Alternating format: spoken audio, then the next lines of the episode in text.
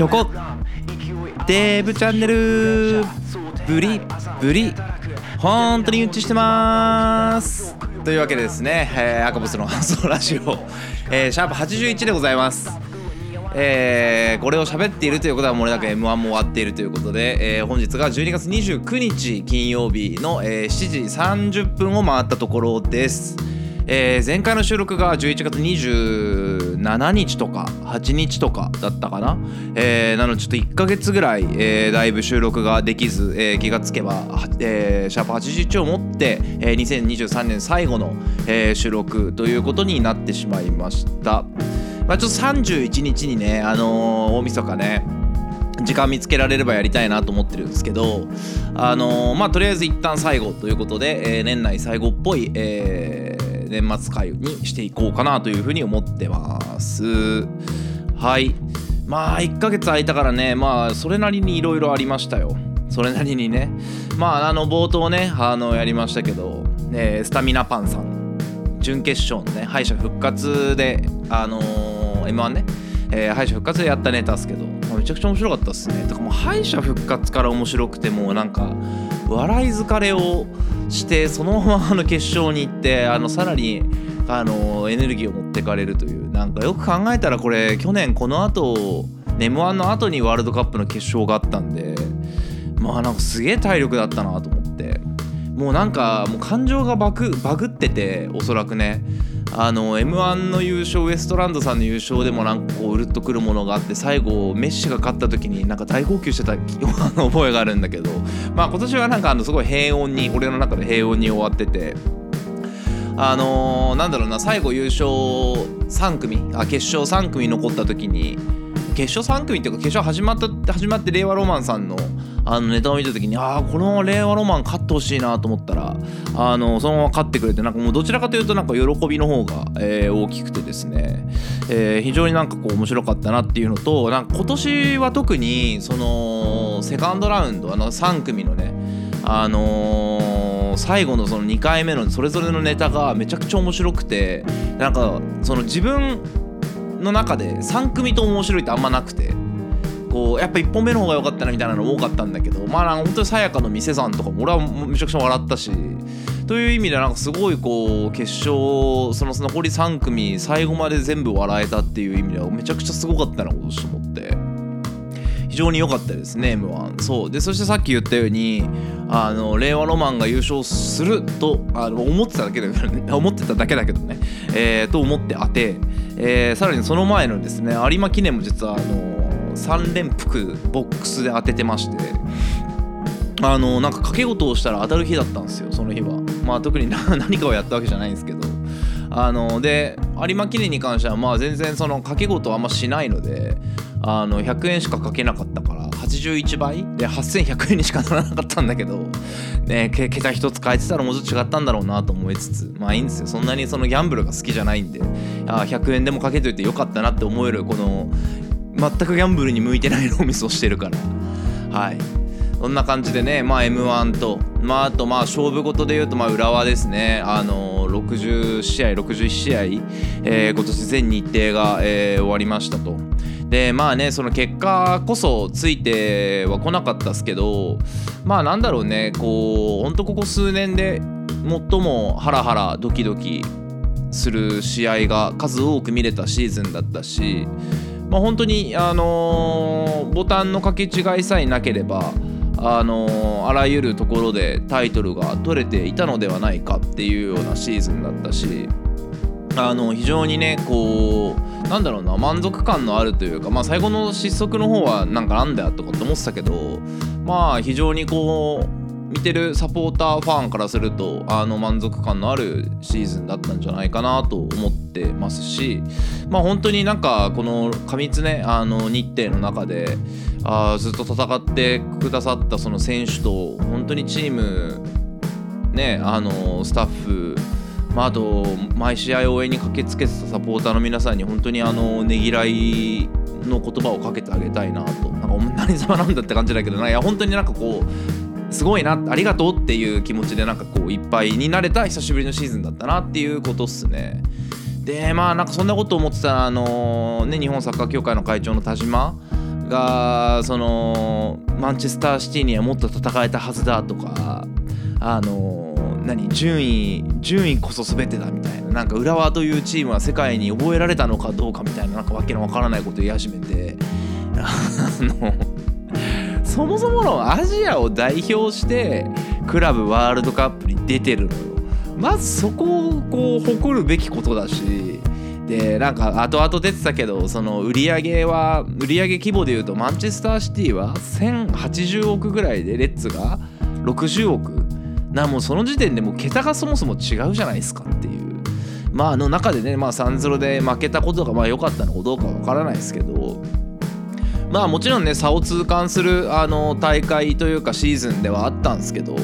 まあ差が分かるということはその舞台に行かないと分からないわけだったので非常に大きな実りではなかったのかなというふうには思いますね。なんか逆にこれで変にこうラッキーパンチ食らわせましたっていうのだと多分なんかそれはそれで終わりになっちゃうんですよ。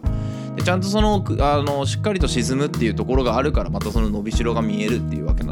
のでまあなんか本当にいろんな意味で、あの今後に期待が持てる、えーいいシーズンだったなというふうに思ってます。まあねちょっと今ちょうどその遺跡がいろいろ動いていてあのツイッターをね毎日へばりついて見てるんですけど、まあ、別に見たところで何も変わらないんだけどさ気になっちゃうから調べちゃうんですけど。まあなんかいい選手をまあフォワードだよね。得点力のある、えー補強してほしいななんて思ってます。はい。さあ何を話していきましょうかね。あのーまあ忘年会シーズンということでまあ今日が29日金曜日なので、まあ、一応明日えーっと本当にうちうちの、えー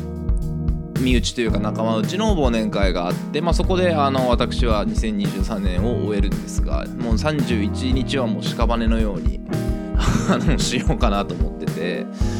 でやっぱねその、まあ、正社員辞めたわけじゃん。でその個人で仕事するようになってやっぱ関わる先々のねあの忘年会に呼んでもらったりとか、えーまあ、はたまた呼ばれなかったりとか。まあなんかそういうこう企業とのこう距離感も面白いなと思いつつ、まあ、行ってくるんですけどやっぱめちゃくちゃ疲れるのよね。やっぱ慣れてない環境だしさその、まあ、めちゃくちゃ仲いいかって言われるとそうでもないしさ。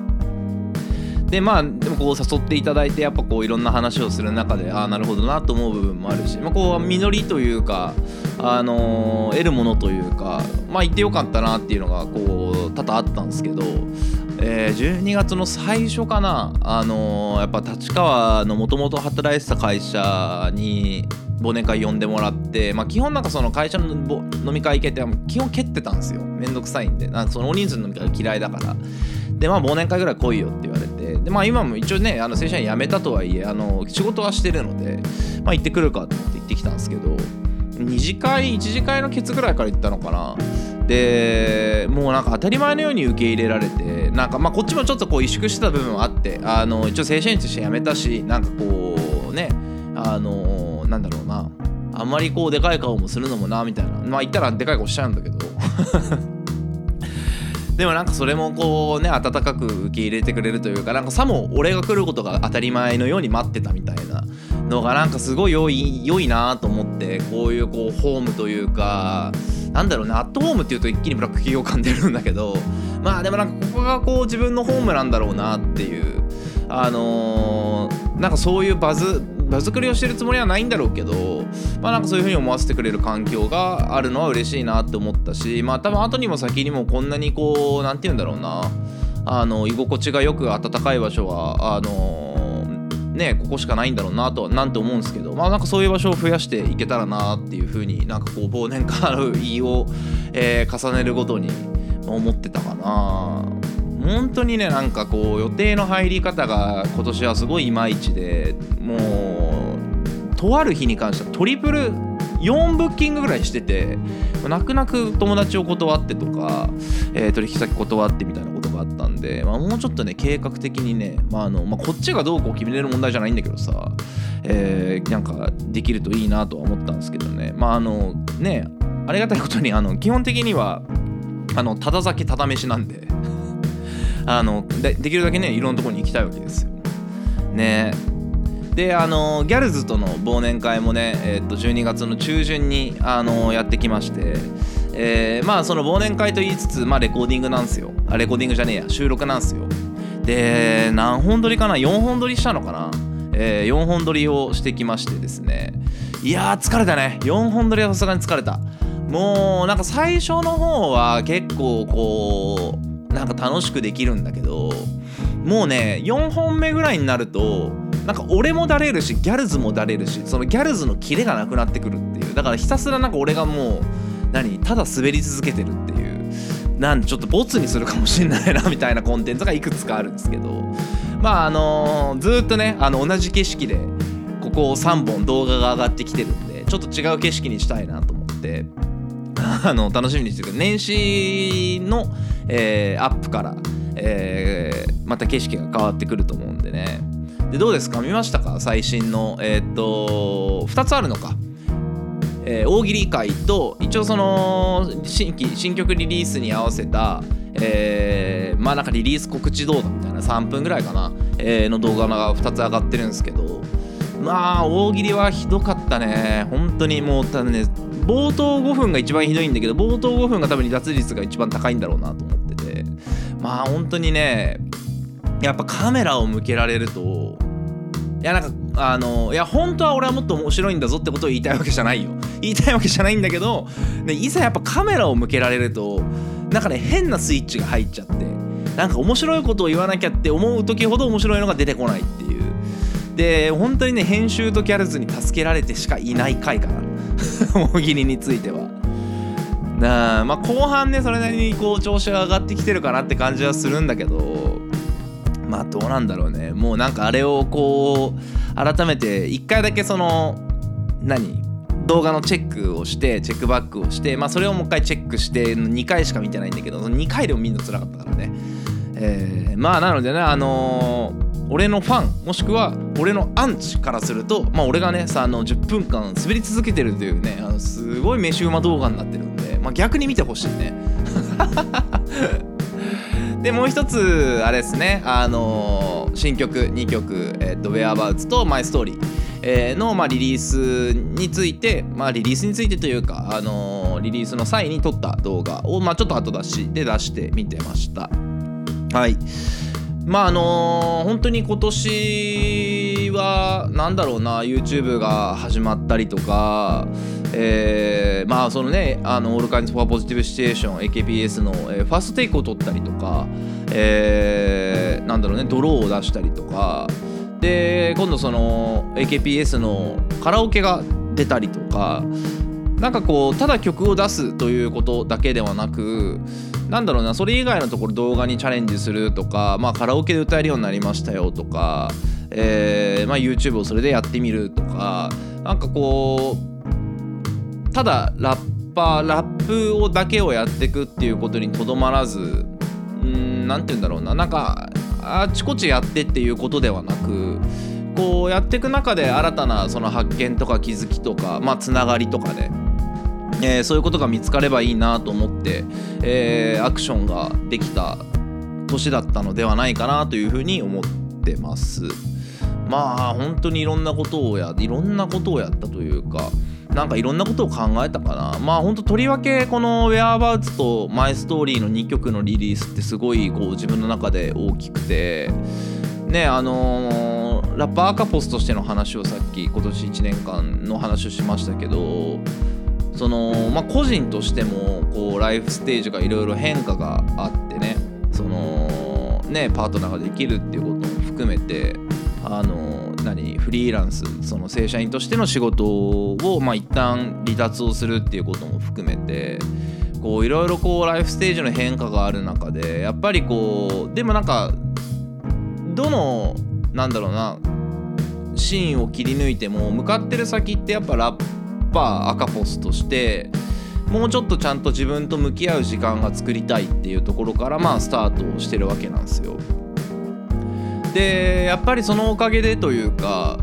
あの自分が改めて何をやりたいんだっけとか、まあ、何をやっていくべきなんだっけとか、えー逆になんかやりたいことはこういうことだよやりたくないことはこういうことだよねとかなんかそういうことがこう感情とかじゃなくて結構理論に基づいて、えー見えてきたのかなっていうのがまあ本当特にマイストーリー。かなというふうに思っていてだからねなんだろうねあのー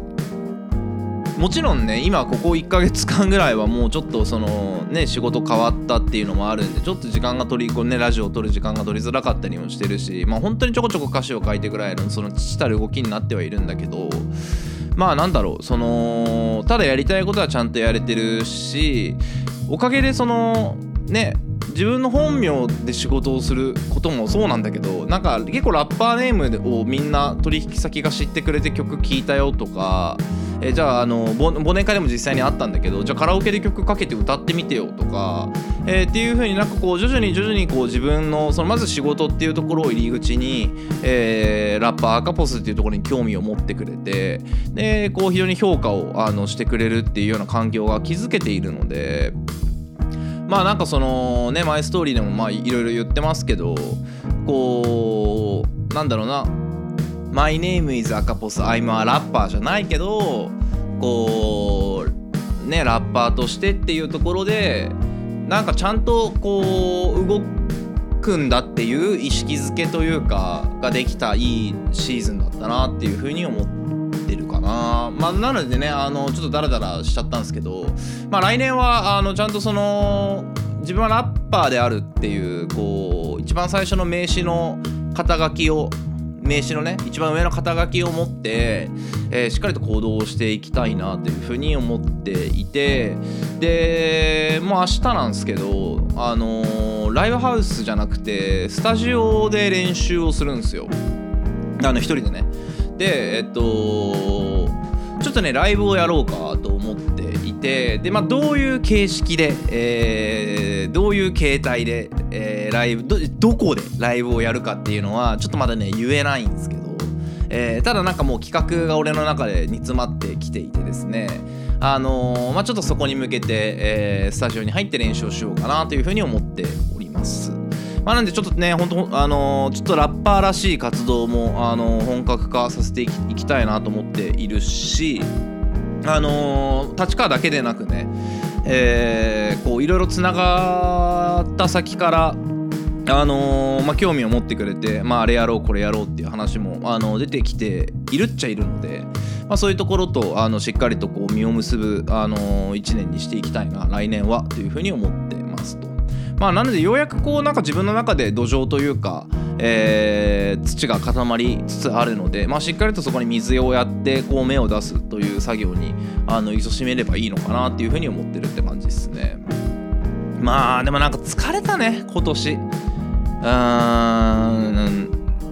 ねえもう本当にな繰り返しになるけどライフステージのやっぱ変化があったってこととまあ本当にいろいろあるんですよそういう年って。あの身内プライベートのね身内の話だったりとか、えーまあそれこそ仕事が変わるとか、えーまあなんかこう結構精神的にタフな1年だったなと まあ思ってて。まあなんかおかげでなのでこう12月はこうなんて言うんだろうな仕事がたくさんある中にもこうちっちゃい幸せみたいなのがいっぱいあって。でまあそれがその一つがこう m 1だったりとか、えーするわけなんですけどね。ちょもう一回 m 1の話戻っていい？そのさあすごいよねやっぱ。あの m 1って。何を今更って感じなんだけど。いややっぱさなんかそのいや今までラッパーとのしての話をしてきたわけだけどやっぱなんかこう通ずる点はあるなと思ってて、まあ、特にあの漫才師はその日本語を操るっていうところもそうだしやっぱその漫才自体に自分の生き様とかキャラクターみたいなのも出てきててまあなんかそれをさ全身全霊かけてあの場でぶつけに行くわけじゃん。でやっぱなんかそのスタイルというか戦っていくスタイルというかその様みたいなのはやっぱなんかラッパーと通じる部分があるなと思ってなんかね年々思い入れが強くなってくんだよね m 1に対するねでまあなんか準決勝まで見るほどお笑いオタクでもないからあのー敗者復活からもうその1日だけなんだけどいやーでもなんか良かったなと思ってなんか個人的にはあの真空ジェシカ応援しててあのガクさんが大学の先輩なんですよ。あの全然知り合いじゃないけどね、まあ同じ大学っていうことでまあ個人的に応援してたりもしたんですけどまあなんかあれもさかわいそうというか難しいよね。あの散々他のだ俺もそのやっぱ真空ジェシカって変なことやってほしいなって、えー思ってたんだけど変なことやり続けると m 1ではうまくいかないんだろうなって思ってたらあの他の審査員からはあのもっと真空ジェシカらしい変なことをやり続けてほしかったって散々言われてで最後の最後松本人志さんになんか遠くにいたところからち近くに寄ってきてくれたからその部分であのすごく見やすかったって評価をされたりとかじゃあどうやって戦えばいいんですかっていう。まあだからなんかこう m 1にも向き不向きがあるのかななんて、えー、真空ジェシカのネタを見てたらちょっと思ったんですけどね。なんかあれはすごいこう酷だったなというかまあなんか違うところで真空ジェシカさんの活躍は今後見ていきたいなってまあ思うかな。まああとなんか個人的にすごいなと思ったのはあのナイチンゲンナイすげえ噛んだな。ナイチンゲールダンスね。あのー今年の面白そうで見たんですよ。生で。あのだから実際に見たのは去年の12月の中頃かな。あの面白そうの収録をあの実際に見に行ったんで。でえっとまあ生でねそんなイチンゲールダンスを見てあーなんかすごいパワフルなやつらだな。こいつあの左のやつ声高えなとかって思ってたんですけど。まああれよあれよとね面白そうに出てからえー、準アート敗者復活の敗者復活の決勝ラウンドまで行ったからね。えー、いやなんかすごいなと思って。まああのなんかこれからもうちょちょちょっと注目していきたいなって思ってるんですけど片割れが親が医者とかね。なんかその m 1記事にネネット記事になってたけどやっぱこう高学歴だとかねあの令和ロマンの松井けむりさんもねあのお親父がなんだっけ大和証券かなんかの役員なんだっけとかなんかこうちょっと変わってきてるみたいなことが書かれてたけどまあ実はなんかラッパーも同じで結構ね蓋開けると高学歴みたいな人が多いんですよねラッパーもね。クレバさんとか、えー、健三さん90さんとか、えーまあなのでねなんかこうまあそのねまたオーバーかアンダーかみたいな話になるんですけどまあ別になんかどっちも同じところを目指せるしなんかどっちじゃなきゃいけないっていうのじゃないのが、えーお笑いもそうだしあのヒップホップの世界もそうなのかなっていうふうに。だからまあなんかそのいかにお笑いとラップが近いかみたいな話になっちゃってるんだけど。まあなんかそういう意味でもすごいこう共感ができるいい、えーね、あの m 1というこう風物詩がある年末だったなっていうふうにここ1週間ぐらい、えー余韻に浸っていると。いうところですね。どうなんですかね？あのー皆さん今日が、まあ、今日あの12月29日ねが仕事納めだったのかなもうはたまた昨日なのかなほとんどは。昨日一昨日だったのかな。ねあのーもうもはや私には仕事納めという概念がないのであのー 仕事があれば仕事をしますっていう感じなんですけどまあ一応ね昨日だったかな。あのーわざわざ出社をしてあのまあいろいろ人と話してミーティングしたりっていう時間を取っていたのはまあ昨日まで、えーでしたね。で一応仕事始めみたいなそのなんかまあ出勤始めだよね。出社始めか。出社始めみたいなのは、えー1月の9日かな。まあなんでまあ大体どこの企業さんも一緒なのかなとは思うんですけどね。まあまあ多分4日5日ぐらいからなんか作業しなきゃもう回んないだろうなっていう、えー感じがしてるんですけど。まあなんかだからそこら辺の仕事のあり方も変わったというかもう今まで以上に年末感がないね。あの大体今までのねそのサラリーマンの時ってこうクリスマスが終わると取引先がね挨拶に来たりとか電話の本数が減ったりとかでその社内の他のメンバーもどんどんやる気がなくなってったりとか 仕事納めモードに入ってったりとかね。えーまあ大掃除があったりっていうのがあったんですけどまあ別にね各社まあ一社だけ大掃除手伝いましたけどそれ以外はもう大掃除も関与しないしあのね俺は仕事があるからその場に行ってガーって仕事をして帰ってくるだけだからなんかこうもう仕事納めムードみたいなのもあんまりないし、えーなのでなんか当たり前のように今日もあの金曜日を迎えたなっていう感じ。なのでななんかねそこら辺がちょっと気が気が狂って気が狂うというかなんか感覚が狂ってくるなっていうのはあるんですけど。まあでも違いといえばそんぐらいですかね。まああとまあ休みが好きに取れるのはやっぱでかいね。こういう年末年始とかになってくるとね。やっぱ忘年会があるその翌日ちょっと重そうな翌日は午前中休みにしとこうみたいなのがまあ今までもできてたわけだけどまああのよりなんかこう罪悪感なく、えーできるのでね。まあそこら辺はまあ非常にいいことかなと思うんですけど。まあまだねあのー脱サラをしてからまだ3ヶ月ぐらいしか経ってないわけですからあのまだまだわからないことだらけですね。で、まあ、やっぱなんか出張が増えたね。月1ぐらい必ずどっかしら行ってて。で来月は5日間ぐらい鹿児島に行くんですよ仕事で。でまあで12月の前半は大阪に行ってて。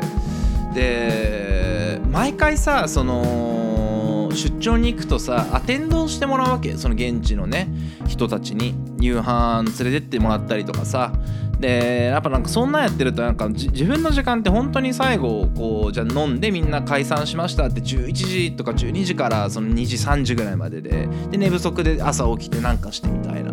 でそれがすごい嫌だったんですけどいやそれ嫌だったっていうか別に嫌じゃないんだけど3時に寝ること自体はね、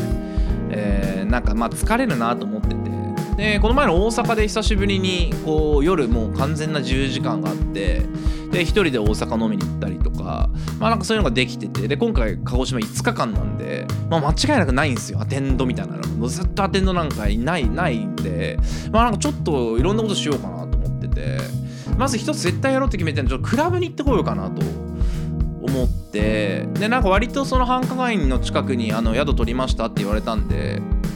まあクラブも近いかなと。まだ調べてないんだけどさ、えー行ってみようかなと思って。なんか鹿児島でラッパーとか DJ の知り合いを作って帰ってこようかなっていうのとなんかシンプルに地方のクラブってめっちゃ気になるわと思って。ね まあ、東京でも別にクラブに行かないから地方のクラブとのそのなんていうの？あの差は全く分かんないと思うけど。まあなんかどんな感じなんだろうとというのと。別になんか洋楽を全然聴かないんでなんかどんな音楽が来てるかあんま興味ないんですけど。まあなんかその行った先でねあのラッパーとかえっ、と DJ とかまあそれに類するか類する方々となんかその知り合いになってこれればなと思ってるんですけどね。まああとはなんかやっぱ鹿児島といえばなんか飯がうまそうなんでとにかく。まあなんかちょっとそこは楽しみっすね。シンプルにね。まあそんな感じですね。まあなんかおすすめのあの鹿児島スポットがあればあの日中も比較的動けるようにはしてるんでちょっと観光もしようかななんて、えー思ってるんですけどまあなんかおすすめの観光スポットとかおすすめのお店とかあの鹿児島行ったことある人であの知ってる人がいれいたらあの教えてほしいなと思ってます。はい。じゃあまもなく30分ぐらい経つんであのせっかくなんで、えー11月28日か、えーにリリースされた2曲をまあちょっと続けて、まあ、続けてというか1曲ずつ、えー聞いてあのダラダラとコメントするというコーナーをやっていこうかなと思います。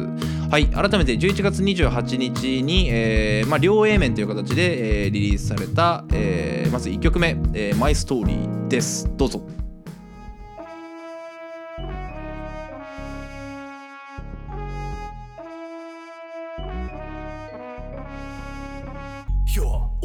持ってる。理不尽な正解のまだ凝ってる。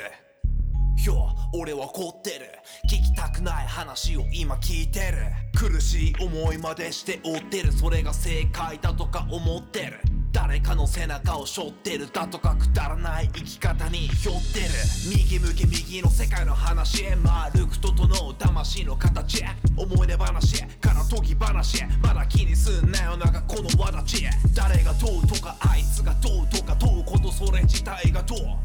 方法や手段じゃなく自分に期待やりたいことやろれないたいよ俺は凍ってる。強気になっては弱気になってる。よ俺は怒ってる。無邪気に不安と寄り添ってる。やりたくないことやりたくない感情に正しくいたい。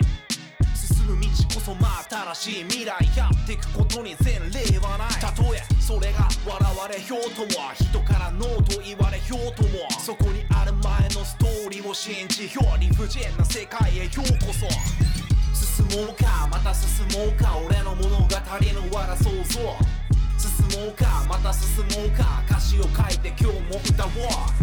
無謀や俺だけのシュース見たい期待する道の上。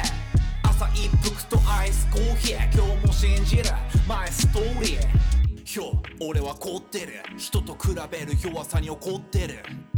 よ俺は凍ってる。人に期待してはのけぞってる。けど俺は喜んでる。人とは違う未来もくろんでる。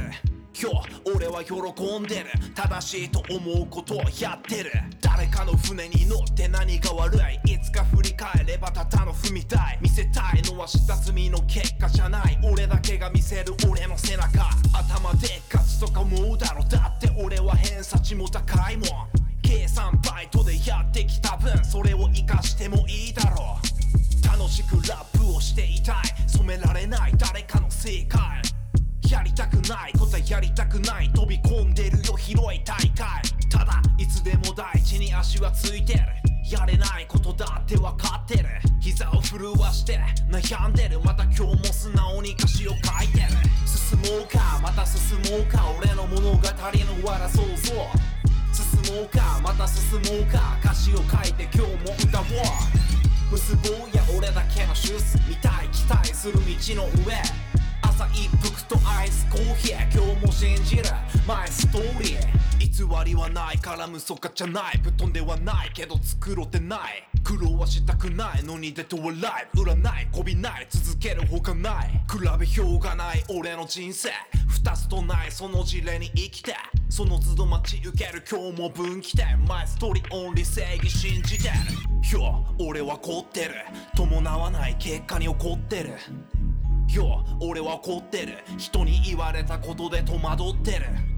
But 俺に迷いはない。吐き続ける言葉よどみはない。ただ今誇りを持ってる。マネミス赤ポスアマラッパー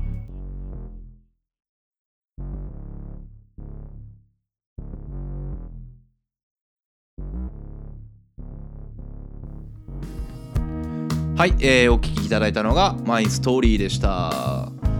あのですねマイストーリーはまあほんと繰り返しあのまあ俺は怒ってると、えー言ってるんですけどまあ何に怒ってるかというとまあの歌詞に書いてある通りといえば歌詞に書いてある通りなんですけどあのーまあ飲みに行ったんですよとある人たちと。でまあそこでいろいろ話をしている時にまあその、ね、自分より全然そのストリートというくくりにおいては先輩方だったんですけどまあなんかもうちょっとこうした方がいいよとかなんかこうしなきゃいけないよねとか、えーなんでできるのにしないの？みたいなまあ話になったんですよ。でなんか別になんかこう嫌がらせをしたいとか、まあ、彼らも彼らでこう、ね、何かを押し付けるわけではなくこう自分たちはこういうふうにやってきたよっていうあのアドバイスの一環なんで別になんか全く悪気もなければあの敵対もない感じだったんですけどまあなんかこう冷静にふとでなんかできてない自分にこう怒ったりとかまあでも冷静にふとこう考えた時になんて言うんだろうななんか必ずしも俺はそれを俺を通らなきゃいけないのかなとかあのーね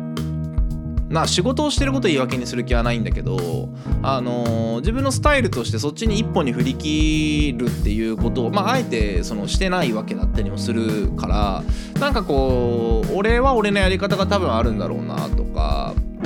まああの歌詞中にも出てきますけどあのねわざわざダブルコーテーションマークとかつけてるんですけどまあやりたくないことやりたくないんですよとにかく。えー、なんかこの場でも話したかもしれないですけどライブをするにあたってのじゃあ集客をめっちゃ頑張りましょうとかなんかそういうことって別にしたくなくってあのーなんか再三言ってるかもしれないですけどこうね自分がこう紡いできたメッセージに共感できる人がファンでいてくれればいいと思ってるので、まあ、当たり前のことなんだけどなんかそのファンを作るために何をするっていうよりかはやってきた先にファンがいるっていうのがもう赤ポスとしての理想なんですよ。でまあねまたその理想がどうこうこうこうとかっていうのもあるんですけど、えーまあなんかそこら辺も全部ひっくるめてそのなんだろうな自分が正しいと思うことを今はやるしかないしあのやり続けるだぜっていう曲。うんなんかね難しい。これはねあの本当にちゃんと話そうとすると本当に長くなるしあのだるくなるからあんまり言わないんですけど。まあでもまあそういう曲っすね。なんかこう肩肘は張るんだけどあ胸は張らないみたいな。そんな感じです。はい。じゃあちょっとまあ本当続けていきましょうか。ちょっとあの2曲の総括みたいなのを最後にしようかなと思うのでえーまあでもね、まあのマイストーリーはあのその飲み会に行ってえっとどんぐらいだろうな帰ってきてから作ったんですよ。飲み会から家帰ってきて、えーもうなんかこういろいろ言われた、あのテンションのまま制作を開始してものの多分ねどんぐらいだろう。2時間ぐらいで完成してた曲っすね。まあなんで結構勢いそのままにっていう感じでしたね。はい。では準備が整ったので次に行きましょう、えー続いて、えー、Whereabouts です。どうぞ。フ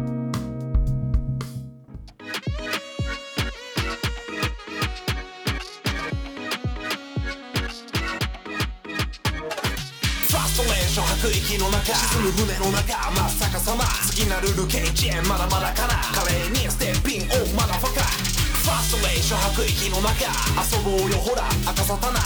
目的地ならあからさま。ここが俺の居場所なら。ここでは船長が全てです。ボスの指令こそが接待です。乗組員徹底した敬礼。PK 戦5分前延長戦。持ち込む泥この接戦に。相当の苦労経験値。スポットライトも浴びずに来た。不毛な日々も乗り切ってきた。不遇不遇からの少しある興奮興奮して気づけばノック。一進一退の攻防。俺の汗もにじんだ攻防。4年間待ったな総論身につけてきたのは方法。やれることもあった。とかそう思うしてきた苦労は相当ああ結果はまるで戦力外理由がわからない。結局何お前トルシエで俺は俊介土壇場で逆転超やべえ。これまでの苦労すら言えいて俺のことまるで見えてね。つまりそれは危険です。でもそれはくだらない一点ですファストレーション吐く息の中。沈む船の中真っ逆さま。次なるルケイチェンまだまだかな。華麗にステッピン。オーまだファカ。ファーストレーション吐く息の中遊ぼうよほら赤さたな目的地ならあからさまここが俺の居場所なら注いだ愛が儚いから甘い言葉も儚ないからもらったシューズなら履かないからただ今愛にはいかないから愛とか恋とかそれ以上のまままだまだ隠した咲かない花わざわざ隠したに咲かない時間ならくれよそれ以上の期待たがたがの言葉が張った意地がただ一つ言えば簡単な言葉。出てこなかったなおさら今さらわけわかんなくなった。またまた俺はやっぱラッパー。わかるかわからないならただただ落下決めた筋は最後まで突き通す分か。ってても鼻から無理を言う。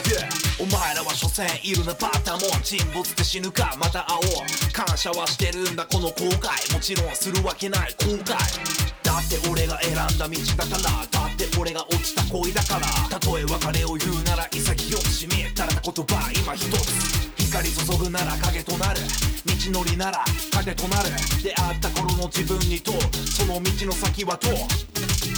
ここまでかかったような東方何も望まない。からのもう送る最高のディストリスペクト。素直に言える方だ。ありがとう。ファストレーション吐く息の中。沈む船の中。真っ逆さま次なるルケイチェンまだまだかな。華麗にステッピンオーまだファカファストレーション吐く息の中。遊ぼうよ。ほら。赤さたな。目的地ならあからさま。ここが俺の居場所なら。はい、えーお聞きいただいたのが Whereabouts でした。まあねほんと全くあのーマイストーリーと毛色が違うというか、えーゴリゴリラップをしに来ましたっていうあの赤ポスチックな曲なんですけどあのーこれ実はあれなんですよ。あの Whereabouts って直訳すると居場所って意味なんですけどまあさっき話した立川のもともと働いてた会社へのヘイトラブ的な歌で最初作ったんですよね。でまあそこがあのすごい元になっていてまあなのでなんかこうちょこちょこそういうエッセンスが散りばめられてたりとかするんですけどまあなんかこれも一緒であのーマイストリーとちょっと前ぐらいの時期かな。えーまあじゃあ正社員を辞めたらその自分の居場所ってどこになるんだろうとか、えーその本当に居場所みたいなことをすごい考えた時期があって、えーなんかそのポジティブな意味でもネガティブな意味でもその居場所みたいなのをすごい考えてた時期があってでえっとまあそれを一曲にしましたっていう感じですね。はい。でまあこの本当にねさっきも言ったかもしれないけど、まあ、2曲やってやっぱすごい大きいなって思ったのがもともとその LP あのー、10だ今年の11月ぐらいに、えー、LP としてあ一応 LP じゃねえや EP としてえー、まあ、5曲6曲ぐらいもうあのストック曲があったからまとめて出そうと思ってたんですけど、まあ、それはやめて2曲にしたんですよ。で、まあ、なんでやめたかっていうとまずそのなんか5曲6曲まとめて出すことによってその EP の全体像がまず見えてこないっていうその自分の中でのえー、なんだろうなその景色っていうのが見えなかったんでまず1個やめたっていうのとまあこれはまあ結果論なんですけどまあ、2曲やることを2曲に絞ったことによって、まあ、だいぶその2曲に向き合えたんですよね。だからなんかそれぞれこう制作とか歌詞自体ができたリリックができた時期って11月の時点からするともう3ヶ月4ヶ月ないしはもう5ヶ月前とか6ヶ月前とかだったんですけど、えー、そのリリックに対してのその修正とかでやっぱそのレコーディングをしていく中でのそのなんだろうな言葉尻の良さみたいなのの修正みたいなその響きフローの、えー、修正みたいなのを、まあ、めっちゃ加えられたんですよ。ね、だから多分一番最初の、あのドラフトっぽい、えー、リリックよりも全然あの格然に違う格然に違う？格別に違う聞きあの答えになってるはずだし、まあ、別にあと残してないんだけどね。そのデモデータも。えー、なんだろうな。まああと先ほども言った通り内容自体がやっぱり今の赤ポスに本当に必要な内容になってくれたのでおかげで。まあなんかそういう意味でも一個大きなフェーズのあの変化があったというかあまあ、聞いてもらえば分かると思うんですけど、まあ、徐々に徐々にそのミックスマスタリングの能力みたいなところもスキルみたいなところも若干上がってきたりとか聞きやすくなったりとかね、えー、まだまだだなと思うんですけどまあであったりとかそのまあ発声の方法もちょっとこう変化を加えてたりとか、えー、あとなんだろうね。あのー、まあだかそれこそそのリリックのところフローの組み立て方みたいなところもそうだし、まあ、音にはめる部分と、まあ、はめない部分と、えー、っていうところとかもまあなんか徐々に徐々にこう成長してるんだろうなっていうのがまあ聞いてる自分でもなんとなくわかると、えー、まあいう部分も含めてすごいこうステップがあった、まあ、あのホップステップのね、まあ、ジャンプはないんだけど。ステップがあったなっていう2曲になってるなっていうふうに思います。まああのねあの毎度のことですけど各ストリーミングサービスであの聞くことができるんでえー、ぜひ皆さん聞いてほしいなというふうに思います。はい。どうしようか。もう45分ぐらいやめとくか。ちょっと31日になんか20分ぐらいサクッと撮りたいですけどあのー、ちょっとわかんないんで撮れるかもぐらいのテンションでいます。はい。まあね、ほんと年の瀬で、まあ、あの皆さんもね、忘年会が続いたりとか、まあ、もしかしたらこれを聞くのが、あのー、来年になってるかもしれないですけど、まあ、あのー、何、気温が低くて寒いのには変わらないと思うんで、皆さん、あくれぐれもあの健康には気をつけて、えー、まあ、ほとんどの人が、えー、良いお年をじゃねえわ、えー、ね、次会う時は明けましておめでとうになると思うので、あのー、万全なね、体調と、えー、万全なコンディションで、一緒か。えー、来年も会いたいなというふうに思います。えー、またね、来年もよろしくお願いします。まあちょっとね、もう一回やりたいな、やっぱ。31日撮りたいな。それではまた。バイバイ。